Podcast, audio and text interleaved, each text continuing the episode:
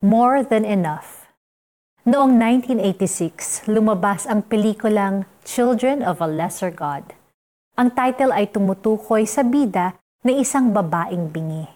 Marami siyang dalang emotional trauma dahil sa mga napagdaan ng bunga ng kanyang kapansanan.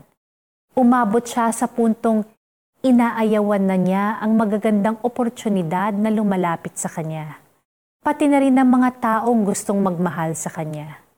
Takot na kasi siyang umasa at pagkatapos ay masaktan lang muli. Ikaw rin ba, nararamdaman mo paminsan-minsan that you are a child of a lesser God?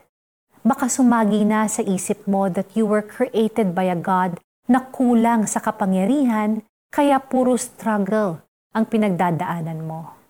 It's easy to feel like you belong to a lesser God when everyone around you seems to be thriving. Ang totoo, no one's life is perfect. We have all experienced hardships and pain. We have all suffered and lost.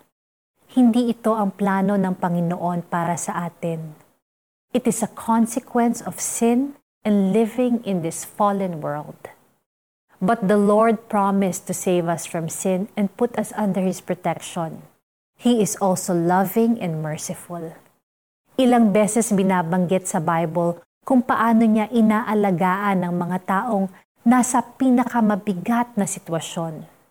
Ang mga ulila, mga balo, at ang mga enstrangherong walang ibang pwedeng hinga ng tulong.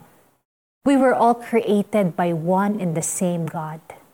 When He looks at us, He doesn't divide us as less and more. If we acknowledge Him as the Lord of our lives, we will see that He will always provide us with more than we ask or need. Manalangin tayo. Lord Jesus, I believe in you.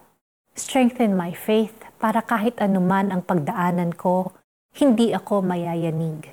Hindi magbabago ang tingin ko sa inyo as my source, my strength, the provider of my every need. In Jesus' name, Amen i-apply natin ito sa ating buhay. Basahin ang awit 145 verse 9. Let this remind you that God is good and He takes care of us.